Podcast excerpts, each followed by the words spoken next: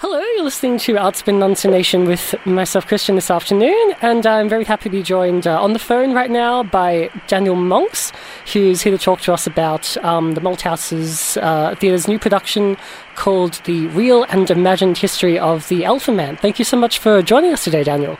Not at all. Thank you so much for having me. Absolute pleasure. Um, could you just tell us, I guess, a little bit about, explain the title sort of for us, like how much of it is real, how much of it is imagined, um, and then yeah, I guess really briefly for those who don't know who the Elephant Man is, um, what it Yeah. means to you, sort of thing. Yeah.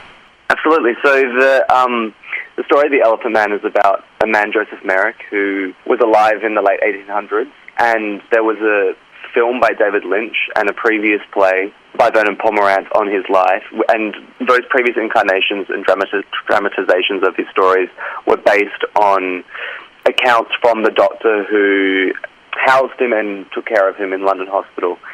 And the, re- the reason why our production is called The Real and Imagined History of the Elephant Man is our amazing playwright, Tom Wright. He, um, instead of positioning the story with Dr. Frederick Treves being the protagonist, like in all previous incarnations of the story, he decided to position Joseph himself as the protagonist and have it be about him and his journey as opposed to through and is supposed to explore the character through the ableist view and through the gaze of the doctor, have it try to be told as much as possible from Joseph's story. And because of that, since Joseph didn't tell his story, that that's where the imagined part comes in. It's, it's imagining the parts of his life that weren't told by the doctor and and who he was before he came to the hospital and afterwards. And yeah, so it, it's um, pretty exciting. And also, as a disabled actor being part of the production, it's quite um, exciting because it's it is trying to present a story with a more progressive lens and, and with a more disabled lens as opposed to telling a story about disability through that abled gaze. Yeah, d- oh, that, yeah, that's funny. That's really important. So, I guess, what do you think? Um, I don't know how often you get asked this, but uh, what do you think disabled audience members um, will hopefully get from this production? Uh, I mean, I myself, as a disabled person, I feel like as an audience member, I would get so much from this, this production. I feel like, th- as a disabled person, I feel like this, what excites me so much about being part of this production is I feel like it has great purpose. And I feel like part of the reason why Joseph's story sustains for so many years and also he is such an important disabled person in history is because his struggle as a disabled person to access an inaccessible world is a story that I feel all disabled people can relate to and find parallels in their own lives. And so I hope by presenting his story as authentically as possible with disabled people, it can help um, disabled audiences feel less alone in their experiences and also hopefully help abled audiences and, and wider audiences gain um, further empathy into what it is like to be a disabled person in this world and also just be a person uh, who with difference in this world and with difference that isn't readily accepted. And yeah hopefully it can just expand everyone's um, empathy which I think is the goal of this of our production Hmm. Yeah, and I, and I guess part of that is, well, yeah, really is, is actually focusing on, on Joseph, Joseph himself, not, um, yeah, focusing on, uh, you know, not, not getting like the able-bodied members of the audiences just to sort of latch Yeah. on empathetically to the uh, nearest able-bodied person that they can see that's next to the totally disabled protagonist. Yeah. Totally. totally. I mean, uh, there's, there's, there's the ongoing discussion about um, usually disabled characters of, often serve as like inspirational props for disabled for abled protagonists to have a, a transformation or, or, you know, to be enlightened about their life and put their life in perspective. And like the, the Tiny Tim character is that kind of ongoing disabled stereotype in storytelling of being the really sweet, feeble but inspiring disabled character. And and what I really find exciting about this this retelling of Joseph's story is it really positions him front and center and explores him in all complexity and presents him as a flawed human being as opposed to any sort of martyr or yeah simplistic um, character. Yeah, or, or villain, I suppose, as well. I mean, there's, I guess there's no Yeah. shortage of, um, like, villain characters who have disabilities. So, yeah, he's Yeah. like somewhere in between uh, mother and villain. Um, yeah, totally. a- human being. yeah, yeah, funny that. Um, but yeah, can, can you tell us a little bit about um, like how you got to be cast? I suppose how that whole process um, Yeah. came about. Yeah. Uh, it, it was quite a um, interesting, fortuitous um, process because uh, when I think the play was initially conceived, there was, uh, was an, an, incredible able-bodied actor cast who I, who I think is amazing. And um, and so when I first found out about this production, it was already Joseph was already cast.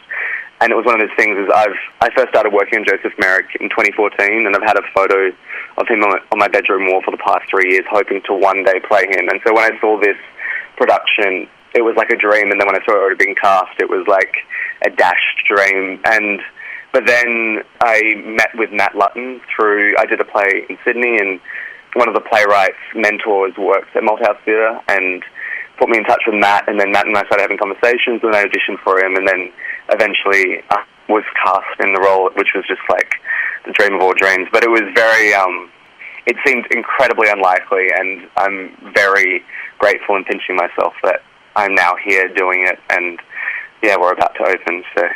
Yeah, you're opening. Um, it's the, about the fourth of August, isn't it? That you're opening. Uh, the ninth. So oh, sorry, first yeah. previews on the fourth, and then we open on the ninth. Oh yeah, sure, yeah, excellent, yeah, definitely looking forward to that. And um, yeah, just just uh, sort of wrapping up here, I suppose. But um, obviously there's a certain part of um, Joseph Merrick's life that involves the sort of freak show kind of uh, setting. Do you think, uh, yeah, like freak shows are sort of still around today, like in some capacity at least? Like, a, what if there's a modern equivalent of the freak show? What do you think some of those might be? I think it's an interesting question. I mean, I feel like, I mean, at least in Australia and stuff, I guess I'm not aware of um, the freak show being around in the same sense, but the idea of especially physical dif- differences, curiosity, still sustains today. And I mean, you think about shows like Embarrassing Bodies and stuff like that, which shows you know, things about our bodies that might be different or considered freakish for to be shown as entertainment. I mean, I guess stuff like that still um, continues to this day. And I think that I think the thing that's interesting as well is think one of the reasons why things like freak shows do hold attraction is because so often disabled bodies are invisible and aren't shown and aren't seen, and so they feel incredibly different, incredibly alien to the the mainstream audiences. And I kind of feel like the more that they are seen and they integrated in life and in society, like we all want to be, then the less freakish or different than we'll become. Yeah, and I mean that's also why it's exciting. Like with our production, two of the five actors on stage have a disability, and so and seeing that on stage is is a rare thing. And I mean, myself as a disabled person, watching my friends on stage who have disabilities I even realize how amazing and bold and, and, and new it is to see disabled bodies on stage, even myself being a disabled person. So I really hope it um, helps challenges audiences and helps open minds and hearts. Mm. Yeah, I, and I guess in a, it sounds like in a way that sort of other iterations of the story like haven't quite done so yet. Because I guess that was, that, totally.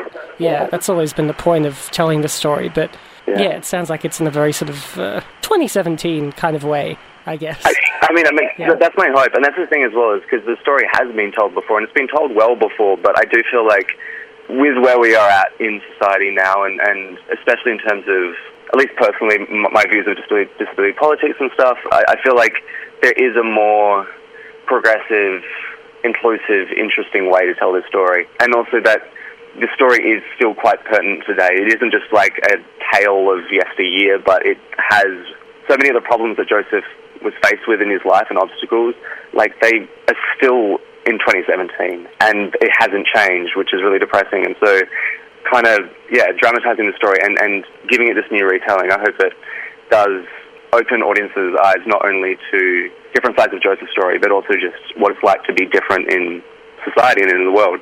Absolutely, yeah.